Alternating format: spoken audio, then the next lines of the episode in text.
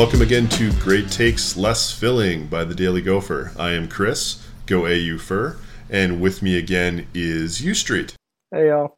Well, this is a, a different kind of Great Takes Less Filling. I, you know, I, another close loss, but somehow not the palpable sense of frustration that I think we were all feeling after Maryland and Purdue. And obviously, a lot of that has to do with the way the second half went, most specifically the fourth quarter uh, for the offense of the Gophers with Demry Croft. So um, before we get to everything Michigan State related, uh, Alex uh, had a, a, pretty important question he wanted to ask, I think. Yeah, here's my question. It's two weeks in a row. You've gone to a game. There has been severe weather and a bunch of lightning. What have you done to offend the weather gods? Well, you know, I was gonna say I think it's it's the world uh, saying that the the gold hat had to be worn, but technically the gold hat was being worn when everything showed up at Purdue.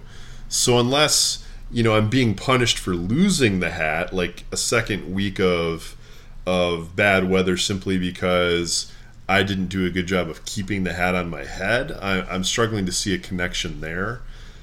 Um, outside of that, I think you know just some bad luck. Uh, interestingly enough, Andy and I kind of thought it through. This was the first real game uh, at TCF that was just a day of rain. There have certainly been games where it rained. There have certainly been games where it sleeted. There have certainly been games where it rained harder for shorter periods. And there have certainly been games where the tailgate had rain in it.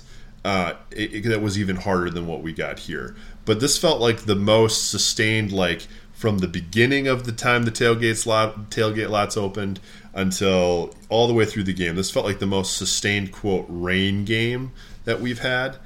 And if you think about it, I mean that's essentially 10 years, basically 70 games, and only one of them has been like that. So I think it was just we were due. We were due for just a, a cold October rainy day. I don't believe you. I believe you have done something terrible. It will come out potentially in a year, and this is uh, this is the karmic punishment for it. Wow, you you apparently harbor some dark thoughts about what I do in my free time.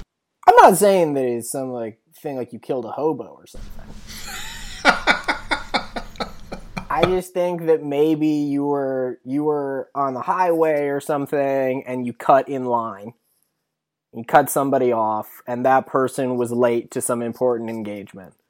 Well, now hold on though. I think the problem with the, assuming I cut somebody in line is that 90% of the people who drive don't understand what the hell a zipper merge is. And so I I would be accused of cutting in line when what I was doing was properly zipper merging. My girlfriend constantly is annoyed that I personally apparently do not understand the zipper merge. What don't you understand about the it's the simplest concept. If there are two lanes moving down to one, everybody stays going forward in both lanes until the very end, and then you alternate who goes into the single lane. Apparently, I'm too nice and I'm willing to let other people in, and this is infuriating to her. I mean, technically, the zipper merge survives on a tiny bit of niceness. You have to make sure you're not the dude who's following the person in front of you. You have to let that other lane come in, but just just the one person. Yeah, she she would she would make an argument that I let two or three people in and that I am therefore ruining the zipper merge. So, by she would make an argument, you're saying she would correctly and astutely observe that you're letting two or three people in, thus ruining the zipper merge. Yes. All right. Uh, incidentally, it's my least favorite part of going back to Minnesota is that people do not get the zipper merge, and that nobody who goes to the Minneapolis St. Paul airport has any concept of how to properly execute the pickup or drop off lanes, which I agree, horribly designed given the number of cars who come through. But there are some just moments of uh, sheer stupidity slash assholery, and you know, y'all got to work on your game here. It Cincinnati doesn't struggle with it the way you do. Pick it up. You know, top 15 media market, you should be able to handle dropping people off at the airport it's, it's, my observation as an expat who comes home for football. Um, all right, quick thoughts. Michigan State. I mean, I think one of the reasons I felt so good about this game is that even though there were certainly things to be frustrated about, without question, it never. It, and, and and I should say, and while there was a period that it felt like it might get out of hand, it never really truly felt out of hand to me. You know, Minnesota forced enough turnovers, uh, did enough to keep the game feeling like it was close-ish, even when it wasn't really. And then, of course, the fourth quarter happened, and you know, it it really changes the whole feeling of the game when you have that kind of a a late point explosion especially when it, you know, felt more like that's the kind of offense, you know, they want to run. Dirty secret, I didn't actually see any of the 14 point explosion. With an early flight this morning and eventually losing a little bit of feeling in my fingers after the fumble recovery turned into touchdown, the subsequent Michigan State drive, you know, I just looked at Andy and I said, Andy, I think it's time. I think if we get back, it's going to make my travels tomorrow a lot better. Made the choice just to, to risk the fact that there might be a comeback. I always hate taking that choice. Uh, so I didn't actually get to see it yet. I haven't watched the film. Uh, but from what everybody you know was saying on Twitter and what we were, I was reading in the Slack chat, there was a lot to be excited about in that final in that final quarter. How would you break down, Alex, just quick thoughts from the entire game, but maybe most specifically the the fourth quarter that has everybody excited. Yeah, the game in general certainly shows why if you have a quarterback that is performing well and you get lucky, that good things happen to you. Both of those are important. The first half was, of course, pretty miserable. Conor Rhoda had a terrible game overthrew a lot of receivers. Uh, started out with a real solid over 4 with four incompletions that in my notes I describe as overthrow, garbage overthrow, further garbage overthrow, somewhat reasonable throwaway that probably should have been intercepted. So not great. not great. I, w- I want to be clear. Are those technical terms you've you've built for yourself, yeah, garbage garbage throw has a has a long and storied technical history when describing football plays. This is the this is the I don't know the PG. I don't remember if you can swear in a PG movie now. I don't know what the ratings are. But this is this is like the G rated version of what I felt about a fair amount of the Gophers offense. When Demry Croft came in, to be clear, it wasn't as if the like college version of Robert Griffin III had shown up or something. But what he did provide for the offense was twofold. One, because he is a bit more mobile, he was more willing to step up in the pocket. And this seems on some level a small thing, but it's actually really important. And here's why it's really important. Conor Rhoda's main problem on a lot of his overthrows were, was as follows. His primary option would be covered. His secondary option check down would be covered because Michigan State, good at defense, kind of a thing that they pride themselves on.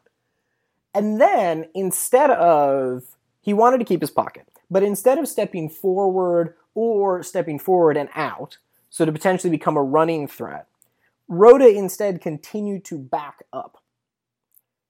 This meant that if he was ever sacked, instead of it being a seven yard loss, it's now a 12 to 15 yard loss. But more importantly, it meant that when they started the scramble drill, Rhoda was going to be throwing off his back foot. And it doesn't really matter who you are, unless maybe Brett Favre. If you're throwing off your back foot, you are not going to be able to put as much power into that throw. So he had a few throws that were bad throws that probably would have been fine, if he'd been able to set his feet, move through, have solid fundamentals. Demry Croft's throws, even the bad ones, so he had a couple of overthrows in the second half. He had at least two passes beyond the pass that was intercepted that should have been intercepted and got some help from his wide receivers to prevent that. But his throws were much better because he was stepping forward in the pocket. It also meant, what I thought was really good for him, that his checkdowns yesterday were fantastic.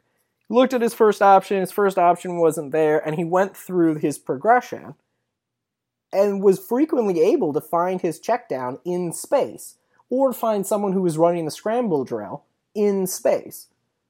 That was that was fantastic. When Fleck said the last 10 minutes was the offense that he couldn't wait to see, I totally agree. And the reason I agree is because that was the offense that Western Michigan pounded people with last year. It was efficient, it was mostly pass first. The run was used when it was optimal as opposed to being the primary option. A quarterback was able to make good decisions, more or less. There was a specific run where Demry had such a wonderful deke and if you haven't seen it, you should go watch it because it looks like he's going to get maybe a three yard run. And then the Michigan State defender takes sort of a weird angle, and the other Michigan State defender on the scene slows up, and he just dekes in between both of them and ends up running for about 15 yards. That Demry Croft, that Demry Croft is going to win a lot of football games because the offense is so much more multidimensional. And it's not multidimensional because he can run. That's not why he's multidimensional. It's multidimensional because he's making good decisions. And when he makes good decisions, Demry Croft, unsurprisingly, given that he was a relatively highly touted recruit, has more talent than the walk on. That's what I saw. So, one thing that's obviously been a theme this year is, you know, Tyler Johnson working kind of the crossing pattern with a lot of success at this point, is there anything specific that they're doing offensively that sets that up better, or is it just something that he's really comfortable with that route and he runs it very well? What up, Cat? For me, the biggest difference isn't a specific concept that they're running, but is the importance of having a good position coach. Tyler Johnson has credited Matt Simon with a lot of his success this year, and that is unquestionably true this staff knows how to coach wide receivers. A change, perhaps, from previous staffs and previous position coaches. A really good example of this, and partially this is Tyler Johnson's very good. And he has a lot of potential to be special at the college level. I don't necessarily know if he has NFL potential because I'm not one of those people, but he could be an incredibly productive, very special player at the college level. The last touchdown, he is the primary option on that route. I know he's the primary option on this route because Demry basically just stared at him the entire way and then threw the touchdown. Johnson is going to be running a route that ends up being a cutback slant into the middle of the end zone. And he set that route up so well that he more or less broke both ankles in his defender, an elbow in his defender, potentially several collarbones with his defender. the entire defender was just a broken mangle of bones. It was a gorgeous move, set in the ground, and looked so much like he was going to run a fade and then pop back over. That's coaching, and that's hard work from a player. It's coaching because it's teaching the correct fundamentals, and as importantly, it's hard work from the player. Johnson is clearly working very hard in practice. That's why he's having his success because as I learned when I was briefly coaching a non sport related activity, it doesn't matter how good or honestly how bad you are as a coach. If the person you are coaching is really coachable and is going to work really hard to improve themselves, they will be successful. But if you're a good coach, as Matt Simon clearly is, and you get that kind of person, the ability of that person skyrocketing. I think the other bit from a schematic change is that they figured out ways to move Tyler Johnson around to get matchups that were more favorable so he could get open. I'm not entirely sure what Michigan State was doing on the back end. I'd have to go watch film and or wait for Derek Burns to break it down, which if you're not watching Derek Burns' YouTube channel, you should go watch Derek Burns' YouTube channel. One of the things, though, that I'm almost positive Michigan State was doing was shadowing Tyler Johnson with multiple players. So either bringing a safety for help, uh, having a linebacker try and cut off a route, jamming him in some way. And in the fourth quarter, it appeared as if Kirk Ciarrocca figured out a way to move him around to become more open. And that, I think, schematically was also helpful. Another guy who really stood out for me I just it just felt like you could see him making an impact, if, if that makes any sense. Was Carter Coughlin? Uh, I know you've been extremely excited about Carter and his production from the rush defensive end position and, and where they've moved him around.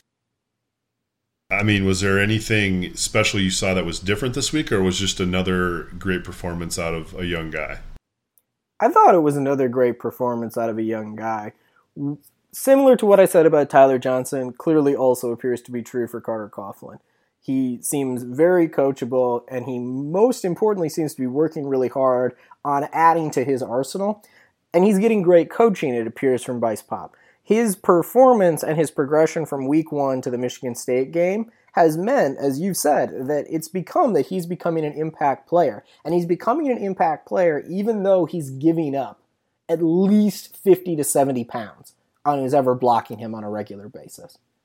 From a potential standpoint, that's incredibly encouraging because it indicates that if he has another really strong offseason, so he can maintain his speed but add, say, like 15 pounds, so he's playing around 255, 260, and still have the ability to move if he needs to drop back in coverage. This is an absurd comparison. I want to be very clear it's an absurd comparison. But his ceiling is Clay Matthews. That's a that's a big statement. It's an absurd comparison, but the reason why I make that is that he has the ability to just to cover so he can run with a tight end. He can potentially run with a slower possession slot receiver. He can rush very well. And as you saw in the last game, he has the ability and the knowledge on the field to just get to the ball. So he's able to take stunts, he's able to get more, he's developing more moves. And when he's doing that, he's becoming far more impactful on a regular basis. And this is his first time he's ever been playing that position, which is the other key. He hasn't played that position before. So he's learning it on the job. Give him a full year and another off season, get him to add more strength, hopefully continue to maintain that speed. Special player. He's going to be a special player. We're going to transition now to narratives. Uh, the idea that there are a couple things that you're hearing a lot, probably from certain sections of the Twin Cities media, on Twitter, maybe from your friends around the water cooler. Uh, just these are the the the common things that everyone is saying, and some of them just frankly don't make a lot of sense. I guess we'll start with the idea of the Gophers, you know, that the Gophers should be 6 and 0 right now. And you know, I, I I still like you know, we talked about this in the in the pod last week. I don't necessarily disagree with that but it just seems like there's a lot of really simple glossing over of exactly what this team has faced in terms of injuries and suspensions.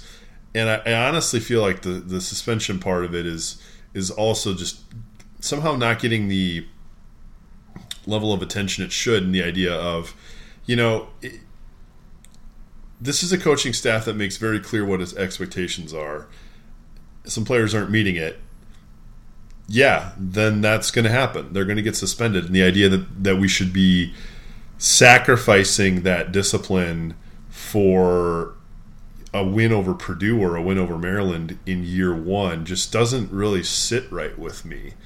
It's it, it, it doesn't make a lot of sense. I want to go to a bowl game and have this team win as many games as possible. Don't get me wrong, and I want that to happen in year one. It's what I kind of is. I mean, it's ultimately what I predicted for year one, and it's what I want as a fan. Winning is more fun than losing. But when it comes down to it, if what we're talking about is the difference between winning close games over Purdue, Maryland, and Michigan State, and a meaningless bowl game at the end of the year, while Fleck fails to have the opportunity to properly instill his program the way that he has it designed, I don't get the point in that. And I don't get the hang up that people have with that. Like, Fleck was hired to win. He was not hired to win just in year one, or most importantly, in year one. If we have to sacrifice wins to Purdue and Maryland, and I want to be clear, I don't think that's what Fleck was choosing to do. I think that's a reasonable outcome and a reasonable take of things that the the suspensions contributed to those losses. I just don't see why we should be upset about that. Now, we don't know that Fleck's going to win big. We just don't.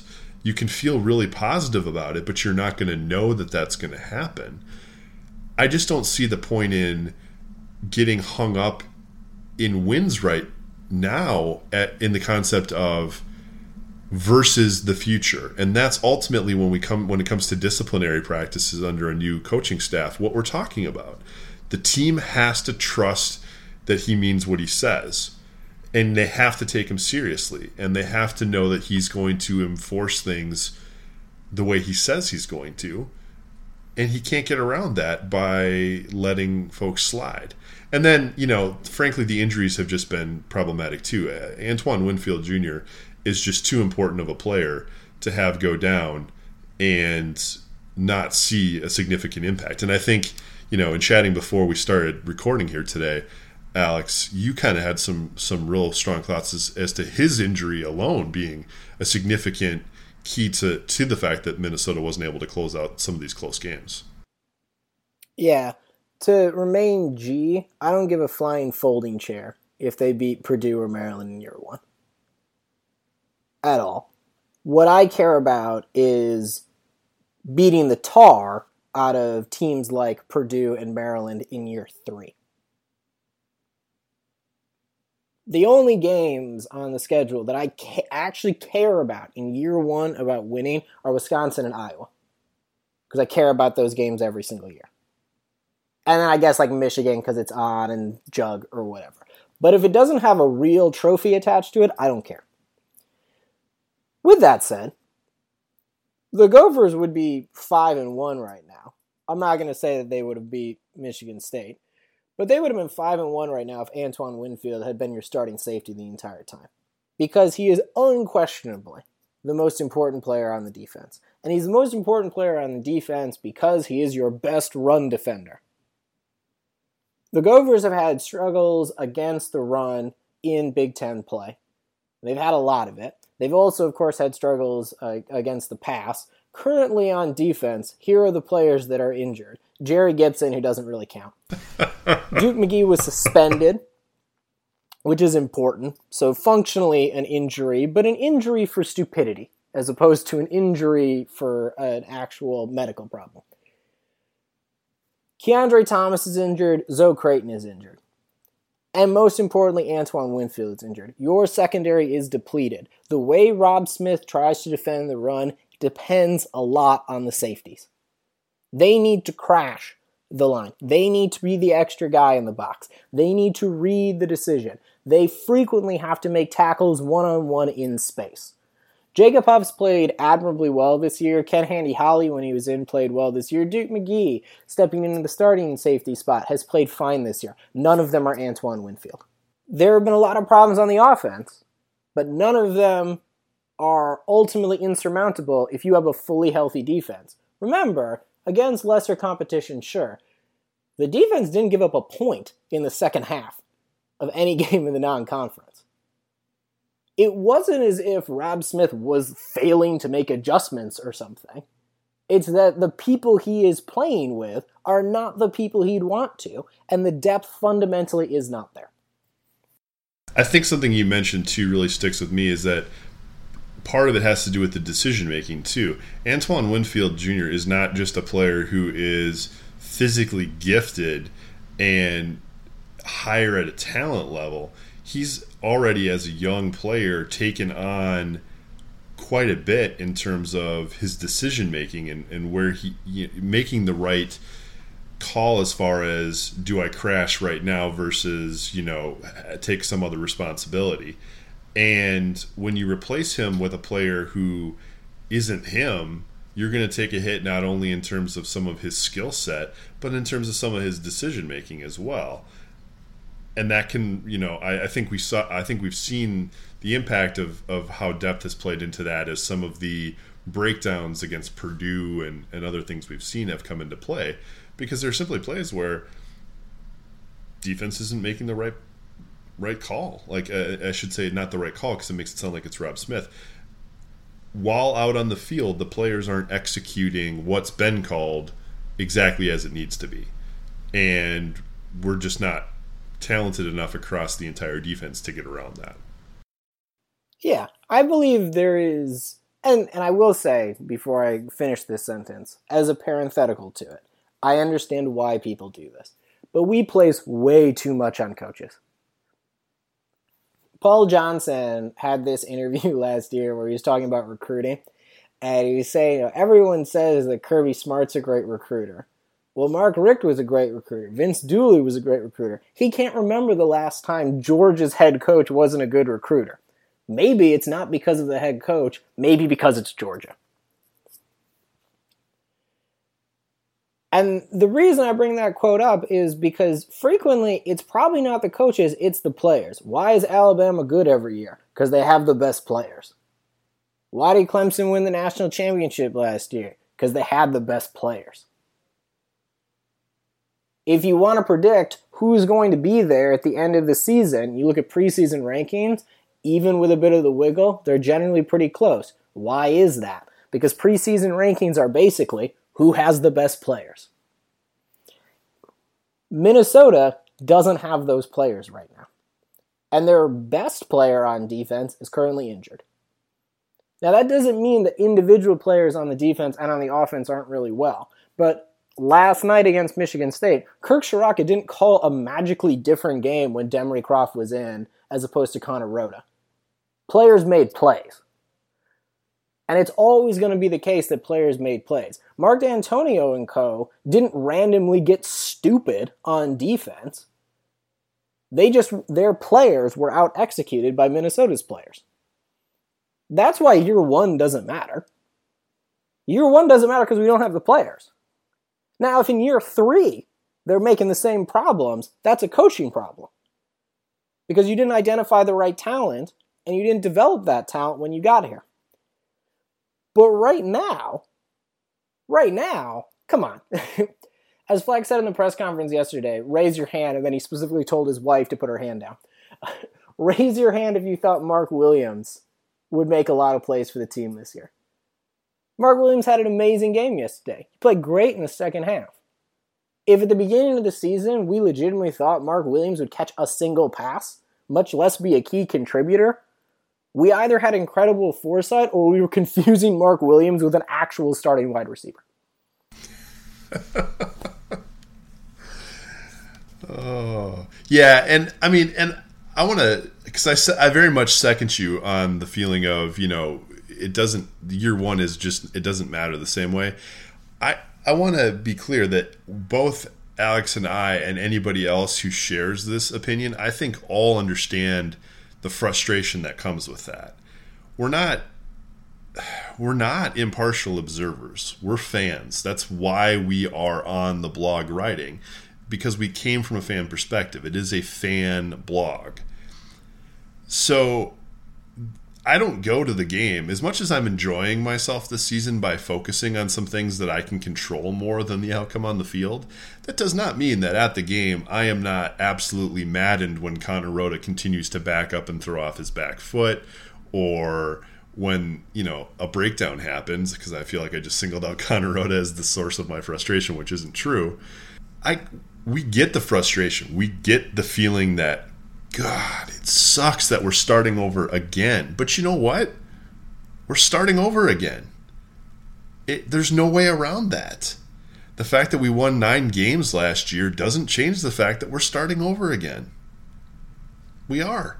Things were actually worse than I think some people realized with a nine win season, combined with the fact that it's just a different coaching staff. When he talks about a culture change, you know, some people get really defensive about that and focus solely on that it means that the old culture was wrong. And ultimately, no, that's not what he's saying. I think there are people, fans, who believe that that's what he should be saying, but I don't think that's what he's actually saying. I think what he's actually saying is what I do is different. I have to instill this thing that is not the same as the last team. Until that happens, things can get messy. Be aware of that. And it's truthful. I mean, it's no different than anytime we get a new boss at our places of work. If something changes, it's going to be hard and you have to take time to learn and there are going to be mistakes. And I know Minnesota fans are tired of that. but Minnesota fans have to get used to it again because that's what we are. We're in a team of transition, and, and the first year is going to it's gonna it's gonna be a struggle at times. The, I think the good thing is that the fourth quarter at least gives us something to be excited about. I don't think the fourth quarter offense portends immediate changes across the board, and this is suddenly not the same you know team that's struggling because of depth issues and everything else. But at least it was a close loss that had some excitement to it, as opposed to a close loss where after playing, eh, you know, not so great the whole game, we then let, let a late lead slip away. Yeah. Pennywise the Clown, in his guise as an old, cranky Star Tribune columnist, made this made this point that they would be 6 and 0 if Croft had been starting the whole season. And he can make that argument because he's a disingenuous, horrible human being. but he is also wrong in that the Gophers had Demry Croft for the first couple of weeks of the season, and he wasn't that great. Conor Rhoda was named the starter probably in part because of the off-season, off the field issues that Demry Croft had but also the on on field product was not incredible. I think there is a constant desire, which we know in general, that the backup is everyone's favorite player. But in this case, it is absolutely true that Demry Croft at his best will be better than Conor Rhoda at his best. This entire blog, if you go back and listen to these podcasts, which you should, increase our numbers, let us get that sweet Squarespace money we all wanted Demry Croft to seize the starting job. Every single one of us did. And the fourth quarter, the end of the fourth quarter was why. Because the offense, as intended by this coaching staff, seems to work a whole lot better when Demry Croft playing well is running it. And what I hope we get for the rest of the season is that the players who were doing the things that prevented them from being on the field, not because of injuries, but for others, fix those things. Because this staff clearly, as Fleck explicitly said, doing the right things, academically, athletically, socially, and spiritually, I will never budge from that. This staff has a culture. That's what that culture means. It means specific things to them. It doesn't mean this culture is better than the previous culture. Though, if we're being honest, purely based on results, maybe. But it does mean that if you are going to do something wrong, that's not going to slide with this coaching staff. And maybe the things that you are doing wrong are things that separately we may think are stupid and that shouldn't be a problem. But they are a problem for this coaching staff. That's how they're going to lead. When players follow that, and do the right things, this coaching staff has a track record that says really good things are going to happen. I'm hopeful the Gophers will still get to a bowl this year. It's increasingly unlikely, but I think it's still definitely plausible. And the end of the fourth quarter showed you why. Yeah, and I think that's I think that's where the it's fun to have the excitement because ultimately Illinois next week still horrible. Nebraska I mean, could be on the verge of giving up. Who knows? They're getting just smoked by everybody right now. Iowa's got flaws. Northwestern has flaws. I mean, really, it comes down to the fact that Wisconsin. I don't see how we're supposed to beat Wisconsin, but you know what? We weren't supposed to beat Wisconsin when we kept them out of the national title conversation back in uh, Barry's early tenure either, and that happened. So, you know, stranger things have happened. Um, but yeah, I think he hit the nail on the head. Ultimately, the idea that the coaching staff should be sweeping violations of team rules, downplaying them, sweeping them under the rug, so that they can play the more talented quarterback, fails because the more talented quarterback didn't win the job based on performance early, and it fails because it doesn't make sense for Fleck. And here's the thing that really annoys me when certain members of our local media say this, and especially uh, I'm going to note that uh, Alex again gets our hot take of the day presented by Fallout 4 because anytime you you know call Pat Royce Pennywise the clown, I'm gonna throw a nuclear you know explosion sound into this podcast. That's kind of how that works. Uh, I think it's a it's written in our bylaws somewhere. But what really annoys me about when the media does this, and and Royce wasn't the only one. Chris Long said it, and then he sort of backtracked on it on Twitter. So I'm not I'm not going to say this is what he meant, or if he was just being really inarticulate about how he phrased the initial tweet. But when you when you come to this idea that they should have put wins over discipline, besides all the things we've talked about already, as far as why that's a bad idea and doesn't make sense the media in this town who say that are just being disingenuous. If Fleck had done that and they had found out, they would have slammed him for doing it. Royce would have slammed him for doing it. Others would have slammed him for doing it. They would have said, "You're not doing it the right way." It's it's heads you lose, tails you lose kind of setup from media members who like to play that kind of a game.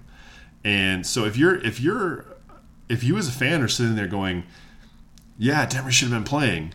Keep in mind, you saw it yourself. Demry hadn't won the job by performance yet. And then, two, it just doesn't make sense. It doesn't. And I'm not even, you know, normally folks will, who will see me in the comments know I try to take a fairly even tone on things, and I fail sometimes, but in general, I try to be constructive. There's no constructive here.